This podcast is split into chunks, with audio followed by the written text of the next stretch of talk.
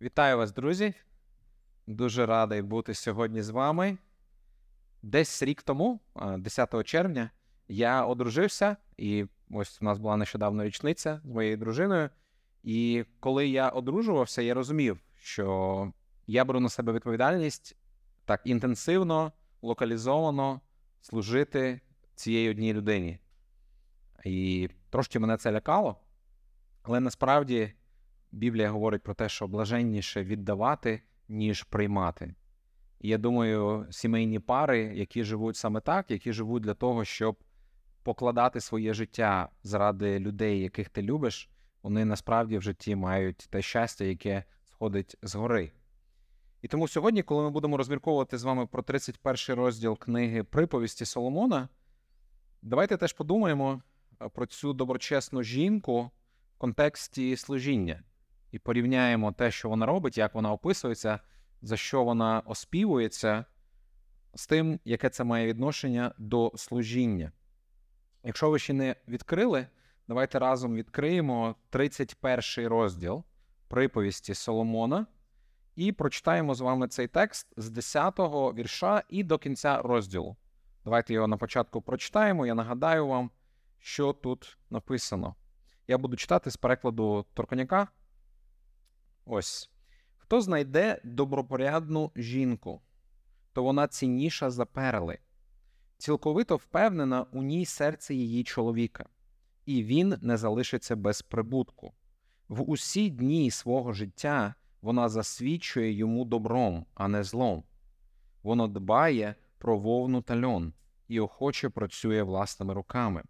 Вона, наче комерційні кораблі, здалека привозить свій хліб, встає ще в досвіта, розподіляє домашнім їжу і відповідну працю служницям. Захоче придбати поле, купує його, завдяки прибутку з власних рук засаджує виноградник, надійно підперезує свій стан і зміцнює свої м'язи. Вона задоволена хорошими результатами своєї праці, тому її світильник не гасне і вночі. Свої руки вона простягає до прядки, і пальці її беруться за веретено. Свою долоню воно відкриває перед убогим, свої руки простягає нужденному. Не боїться вона холоду в своєму домі, тому що вся її сім'я одягнена в подвійний одяг. Вона робить собі покривала, її одежа вісон і кармази. Її чоловік шанований при брамах і засідає зі старейшинами краю. Вона виготовляє і продає тонку білизну, постачає купцям пояси, вона одягається у силу та гідність і весело дивиться в майбутнє. Уста свої вона відкриває з мудрістю, і люб'язне повчання в неї на язиці. Уважно наглядає вона за справами свого дому, дармового хліба вона не їсть. Встають її діти і називають її щасливою, а її чоловік хвалить її, кажучи було багато вправних жінок, однак ти перевершила їх усіх. Миловидність оманлива, краса швидкоплинна, але жінка, яка боїться Господа, гідна хвали. Віддайте їй належне за надбанням її рук, і нехай її вчинки вихвалять її при брамах. Ось так.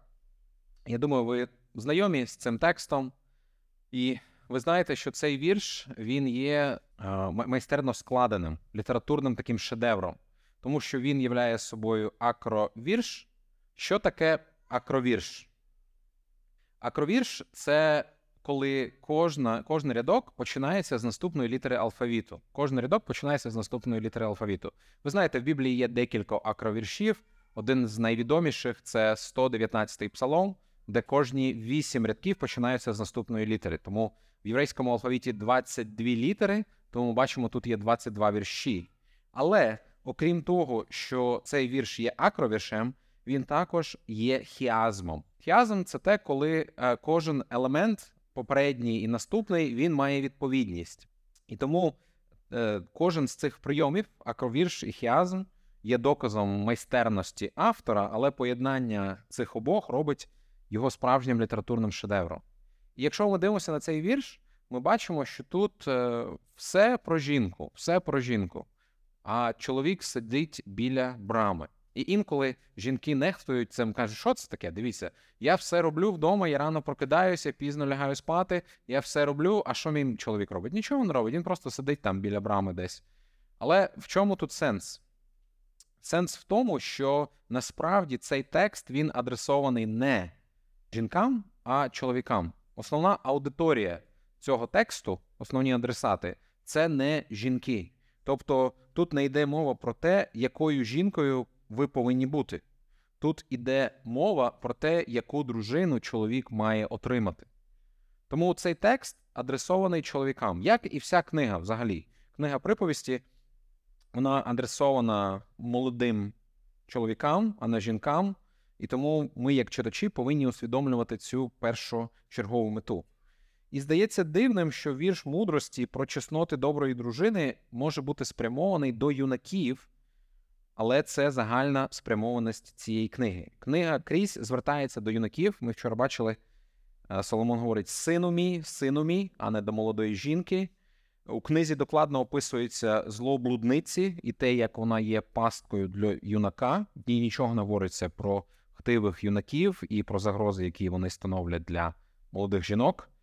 В цій книзі також ми е, бачимо акцент на тій мудрості, яка вона пропонує, і тому було б помилковим вважати, що біблійна мудрість вона зневажає жінок. Звичайно, це не так. Звичайно, це не так. Але акцент на зверненні до чоловіків у приповістях є питанням первісної аудиторії, до якої написана книга. Це неупередженість проти жіночої статі. Притчі спрямовують читачів від блудниці до доброї дружини, оскільки їхній перебачуваний читач це молодий чоловік. І з тієї причини мудрість уособлюється як жінка, а не як чоловік. І стосовно цього, деякі люди говорять про те, що взагалі вся ця поема вона не говорить про справжню жінку. Це не є уособлення, втілення якоїсь реальної жінки, це персоніфікація.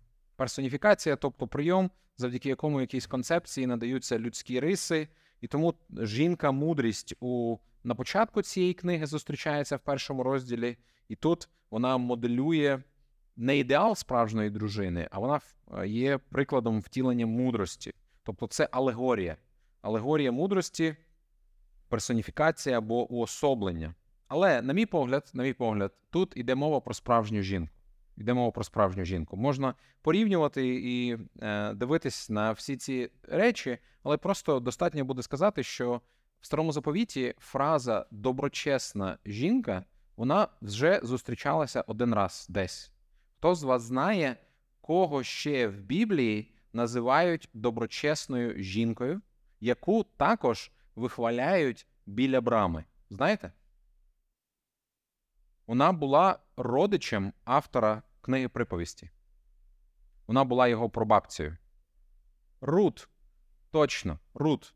Якщо ви е, ще не відмітили собі, подивіться на Рут, третій розділ, одинадцятий вірш. Третій розділ, одинадцятий вірш. Можете собі підкреслити її. Там Рут названа доброчесною жінкою, яку вихваляють біля брами. Тому ще одна цікава річ: в старому заповіті, в єврейському каноні, інший порядок книг, і книга Рут іде одразу після книги приповісті. Тому приповісті закінчуються цією поемою, яка вихваляє доброчесну жінку, і потім в наступній книзі ми бачимо з вами втілення цієї жінки у Рут, яка названа також доброчесною жінкою. Тому, на мій погляд, мова тут йде про справжню жінку. І треба зазначити, що в біблійному розумінні, в біблійному розумінні сім'я це не розрізняні елементи, які пересикаються один з одним чисто на такому логістичному рівні. Я думаю, ви розумієте, про що я говорю. Тому що життя чоловіка, життя жінки, дружини може бути дуже зайнятим, якщо в них є діти, і діти трошки вже дорослі, вони теж мають свої справи. Інколи буває так, що сім'я просто цілий тиждень займається якимись своїми власними справами. Чоловік ходить на роботу, дружина там займається якимись іншими справами, може теж ходить на роботу. Діти там ходять на музику чи на спорт, і вони, якщо увечері зустрінуться на вечерю, то це добре. Якщо ні, нічого страшного, поїдять в якийсь свій окремий час за своїм графіком. Але в біблійному розумінні сім'я є одиницею, є одиницею. Всі члени сім'ї вони є взаємозалежними один від одного. Цінності, бажання, вчинки, слова кожного члена сім'ї вони впливають один на одного. З 10-го розділу цієї книги, наприклад, написано Мудрий син радує батька, 10 розділ, перший вірш. Мудрий син радує батька, а нерозумний син засмучує свою матір. Мудрий син радує батька, а нерозумний син засмучує матір. Що завжди мене питають люди, чому нерозумний син засмучує лише матір? Чому батька це не засмучує? Якщо радує, то батька, а засмучує, то матір. Чому так? Насправді це такий миризм, як в поезії використовується там день і ніч, сонце і місяць, це миризм, тобто батьків. Йдемо про батьків. Звичайно, нерозумний син він засмучує своїх батьків, як тата, так і маму. І мудрий син, звичайно, приносить їм радість. Тому в біблійному розумінні дуже важливо розуміти, що сім'я є одиницею, вони взаємозалежні.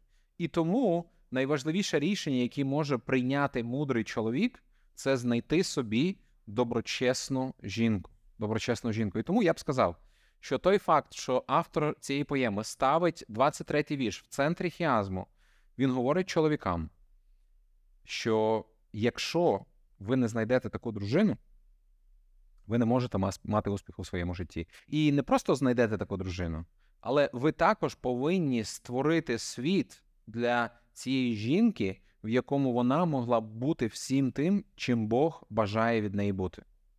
Це покликання кожного чоловіка створити для своєї жінки такий світ, в якому вона могла б бути всім тим, чим Бог бажає її бачити. І тому я скажу вам, брати, якщо ви є чоловіками і ви не є духовними лідерами своєї сім'ї, якщо ви не піклуєтесь про душу своєї дружини, якщо ви не проводите з нею час тому, щоб поглиблювати вашу таку духовну дружбу, якщо ви не проводите разом час для того, щоб підбадьорювати її, наслідувати Христа краще, то, чесно кажучи, сором вам. Сором вам, і Біблія говорить про те, що ви дуже сильно помиляєтесь, вважаючи, що таким чином можна досягти якогось щастя. Тому цей текст, в першу чергу, він адресований для чоловіків, і він показує чоловікам, яку жінку Бог хоче бачити в їхній сім'ї, і що їм потрібно робити для того, щоб е, мати таку дружину. Тому я пропоную вам зараз пройтися по цьому хіазму, щоб ми вірш за віршем подивилися на е, ці риси, на ці якості, які підкреслює тут автор, і подумали в контексті служіння про це, і також подумали в контексті загальної мудрості, про яку говорить книга притчі, тому що ця доброчесна жінка ну, втілює дуже багато якостей, дуже багато рис, е, які підкреслює мудрість, такі як працьовитість, такі як е, помірність такі як е, щедрість, милосердя. Тому давайте ми подивимося вірш за віршем і поговоримо більш детально. Автор починає і говорить: хто знайде доброчесну дружину? Бачите, знову питання це для чоловіків. Хто знайде доброчесну дружину? Ціна її вища за перли. Про що говорить цей вірш? Що він підкреслює? Яку якість? І цінність, так? І цінність. Хочу сказати, що в єврейській мові оця доброчесна дружина, ця фраза Ешет Хаїл, вона перекладається буквально сильна жінка. Сильна жінка. Це доброчесна означає сильна. І інколи це слово, ну я б сказав, в більшості випадків воно описує силу війська. Силу війська. Тому це це така сильна жінка. Раніше, в 10 розділі, мати Лемуїла казала йому, щоб він не роздавав свої сили жінкам. І тут вона каже йому про те, щоб він знайшов собі сильну дружину, сильну жінку, яка є дуже рідкісною і дуже цінною. Бачимо в 11 му вірші він говорить цілковито впевнено у ній серце її чоловіка, і він не залишиться без прибутку. Тут підкреслюється ще одна дуже важлива риса доброчесної жінки це її надійність. Її надійність. Чоловік може повністю на неї покластися, повністю на неї покластися. І цікаво, що слово, яке використовується тут е, прибуток, це слово, яке означає військовий трофей. Військовий трофей. Тому він змальовує таку картину, жінки воїна, яка б'ється на полі битви життя за свою сім'ю і переможно повертається додому з трофеями, які дозволяють сімейству процвітати. Я думаю, наші жінки знають, про що я говорю, тому що я взагалі пишаюсь українськими жінками. Я таких жінок не бачив ні, ніде у світі, які так б'ються за свою сім'ю, добувають ці трофеї для того, щоб приносити їх для блага своїх дітей і свого чоловіка. В 12 вірші сказано, що вона віддає йому добром, а не злом усі дні свого життя. Яка риса тут підкреслюється? Жертовність і відданість, так? Відданість. Ми бачимо постійність, добром, а не злом у всі дні свого життя. В 13 вірші він починає говорити про її працьовитість. Він каже, що вона дбає про вовну та льон і охоче працює власними руками. Ми бачимо, що не тільки тут є працьовитість, а й радісне ставлення до праці, так? Радісне ставлення, вона охоче працює своїми руками. В 14 му вірші сказано, вона як купецькі кораблі, ці комерційні кораблі, здалеку видобуває свій хліб. Що робили купецькі кораблі? Е, вони продавали, купували різноманітні товари, і доброчесна дружина робить, продає те, що вона робить своїми руками, забезпечуючи свій сімейний стіл їжею. І дружини, які вміли в давнину прясти одяг із шерсті, шити одяг із льону, вони дуже високо цінувалися. Дуже високо цінувалися. Згідно з документами, які дійшли до нас з того часу, вміло пошите вбрання з вовни коштувало приблизно 2 місяці 2 місяці середнього окладу. А льняне вбрання льняне е, обходилося у півмісячний оклад. Півмісячний оклад. Таким чином, йдеться не про повсякденний хліб. Е, повсякденний хліб не треба було добувати здалеку. Тут, якщо хочете, йдеться мова про заморські делікатеси, якими завдяки вмінню і працьовитості дружини може насолоджуватися сім'я. В 15 му вірші ми читаємо з вами: встає ще досвіта, розподіляє домашнім їжу і відповідну працю служницям. Ми бачимо, що цей вірш наголошує, що вона встає рано, щоб турбуватися про потреби своєї сім'ї. В 16-му вірші сказано: захоче придбати поле, купує його, завдяки прибутку з власних рук засаджує виноградник. Цей вірш говорить про її ділові здібності. Про її ділові здібності. Говорячи сучасною мовою, вона вміло вкладає капітал і витягує з нього дивіденди.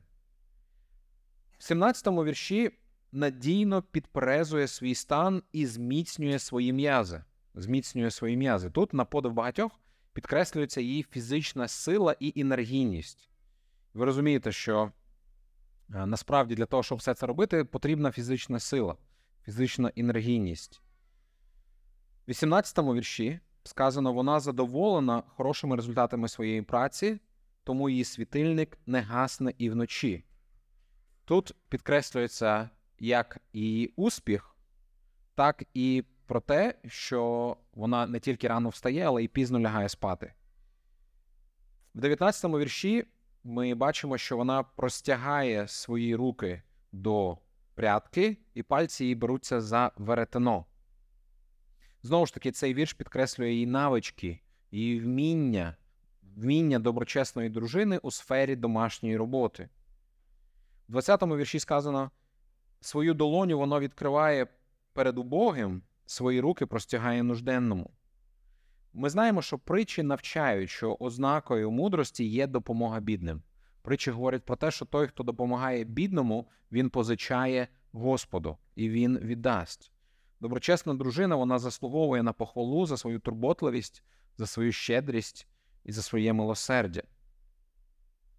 В 21 му вірші написано: не боїться вона холоду в своєму домі, тому що вся її сім'я одягнена в подвійний одяг.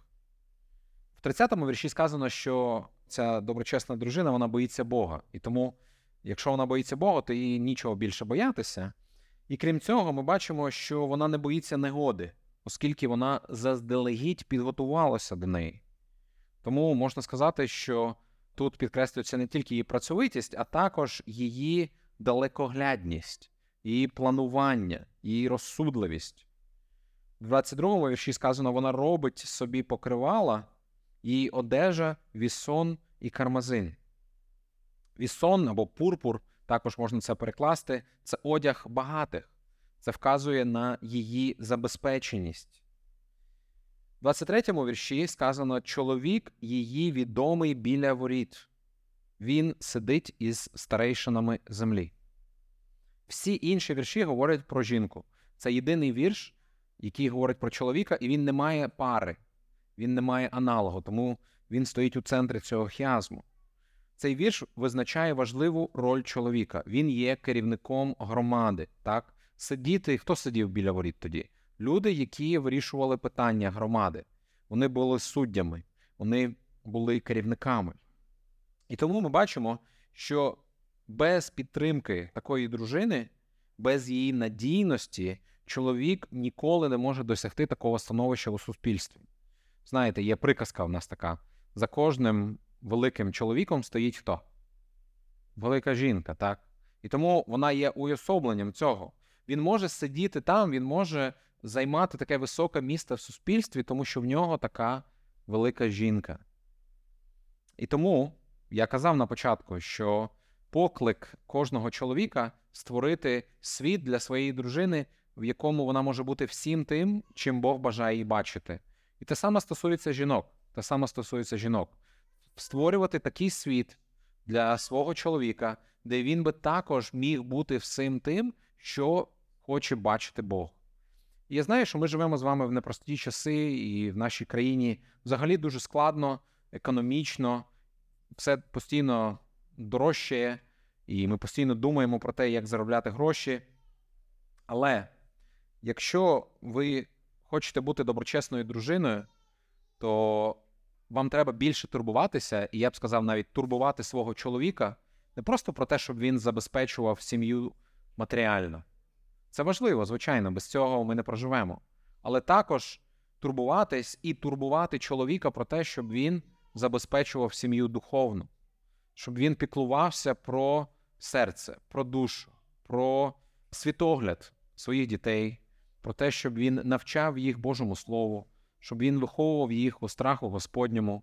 Тому що якщо цього не буде в сім'ї, в книзі приповісті корінь мудрості це страх Господень. А стовбур цієї мудрості, якщо ми порівняємо з деревом, це сім'я. Це сім'я. Якщо страху Господньому не буде навчати чоловік в сім'ї, то діти не навчаться цьому десь в іншому місці. Ця відповідальність вона покладена на батька і на матір, як ми бачили з вами в першому розділі.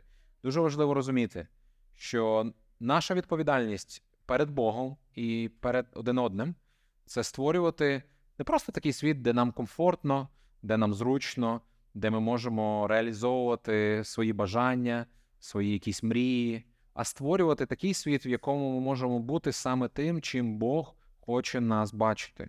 Чим Бог хоче нас бачити. І ми бачимо, як чоловік, так і жінка в цій поемі вони живуть і існують для інших. Вони живуть і служать іншим, тому що це теж для чого Бог покликав свій народ. У 24-му вірші він продовжує говорити про цю жінку. Ми бачимо, вона виготовляє і продає тонку білизну, постачає купцям пояси. Знову наголошується тут на її ділових навичках. В 25-му вірші сказано, що вона одягається у силу і гідність, і весело дивиться в майбутнє. Ми бачимо, що в цій поемі декілька разів згадується вміння дружини шити одяг, шити одяг для себе, для сім'ї та для продажу. І тут дружина символічно одягнена в силу, в красу, в честь, в гідність. Побачивши її, люди бачать ці риси її характеру. Вона може дивитися в майбутнє з упевненістю через те, що вона наділена мудрістю і страхом Господні. В 26-му вірші сказано: уста свої вона відкриває з мудрістю, і люб'язне повчання в неї на язиці. Її слова подібні на слова пані мудрості. Якщо ми подивимося на хвилиночку на восьмий розділ цієї книги, там мудрість представлена в образі жінки, і вона говорить, восьмий розділ, шостий вірш: Послухайте, адже я говоритиму про благородні речі, те, що виходить з моїх уст істина. Мої уста виголошують правду, і лукавство для моїх уст огидне. Усі слова моїх уст справедливі, і в них немає жодного підступу, ні фальші. Усі вони ясні для розумного, зрозумілі для тих, хто набув знання. Саме так описується мудрість, і саме так описується ця доброчесна дружина. І ми знаємо, що це втілення жінки в цій книзі це не єдиний, не єдина жінка, яку ми зустрічаємо в цій книзі. Яку ще жінку ми з вами зустрічаємо в цій книзі? Якої е, чоловіку треба ну, тікати від неї? Що це за жінка? Це сварлива дружина, сварлива жінка. Я прочитаю декілька лише віршів, щоб нагадати вам, про що ця книга говорить тут. 19 розділ, 13 вірш, там написано: Нерозумний син душевні страждання свого батька, так само сварлива жінка, як постійно протикаюча ринва. 21 розділ, 9 вірш, 21.9, там написано: краще жити в кутку на горищі, ніж зі сварливою жінкою в просторній світлиці. 25, 24 сказано, притчі 25, 24. Краще жити в кутку на горищі, ніж зі сварливою жінкою в просторному домі. І в 27 розділі також 27, 15, 16 ми читаємо безперервне капання води, зернви в сльоту і сварлива жінка однакові, вгамувати її те саме, що втримати вітер чи олію у своїй правиці. Вона обов'язково дасть про себе знати. Тому притчах один з таких найпам'ятніших віршів для мене це 11 розділ, 22 вірш, який підкреслює таку дуже сумну реальність в нашому житті. Там написано 11.22, що золота сережка на рилі свині, те гарна, але нерозсудлива жінка. Гарна, але нерозсудлива жінка. Тому ми розуміємо з вами, що головне, що може прикрашати людину, це не просто її зовнішній вигляд.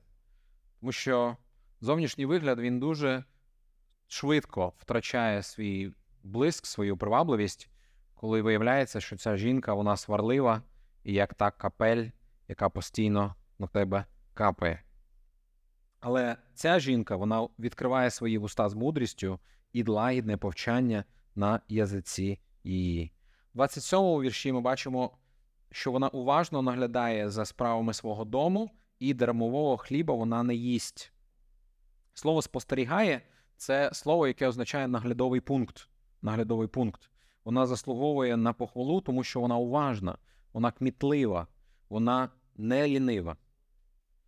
28 29 вірші сказано: Встають її діти і називають її щасливою або блаженною. Її чоловік хвалить її, кажучи, було багато вправних жінок, однак ти перевершила усіх їх. Доброчесна дружина, вона кохана і хвалима найближчими людьми. Її чоловік свідчить про те, що вона не просто доброчесна, але про те, що вона виділяється з усіх як найдоброчесніша. Миловідність оманлива, краса швидкоплинна, але жінка, яка боїться Господа, гідна хвали. Можливо, цей вірш є продовженням слів чоловіка і показує правлені ставлення до жінки, замість поверхневих якостей цього шарму і краси, за якими може ховатися огидний характер, як ми побачили в 11.22, мудрий чоловік цінуватиме в жінці благочестя, без якого все інше це марнота. І тому ця поема закінчується: віддайте їй належне за надбанням її рук, і нехай її вчинки вихваляють її при брамах.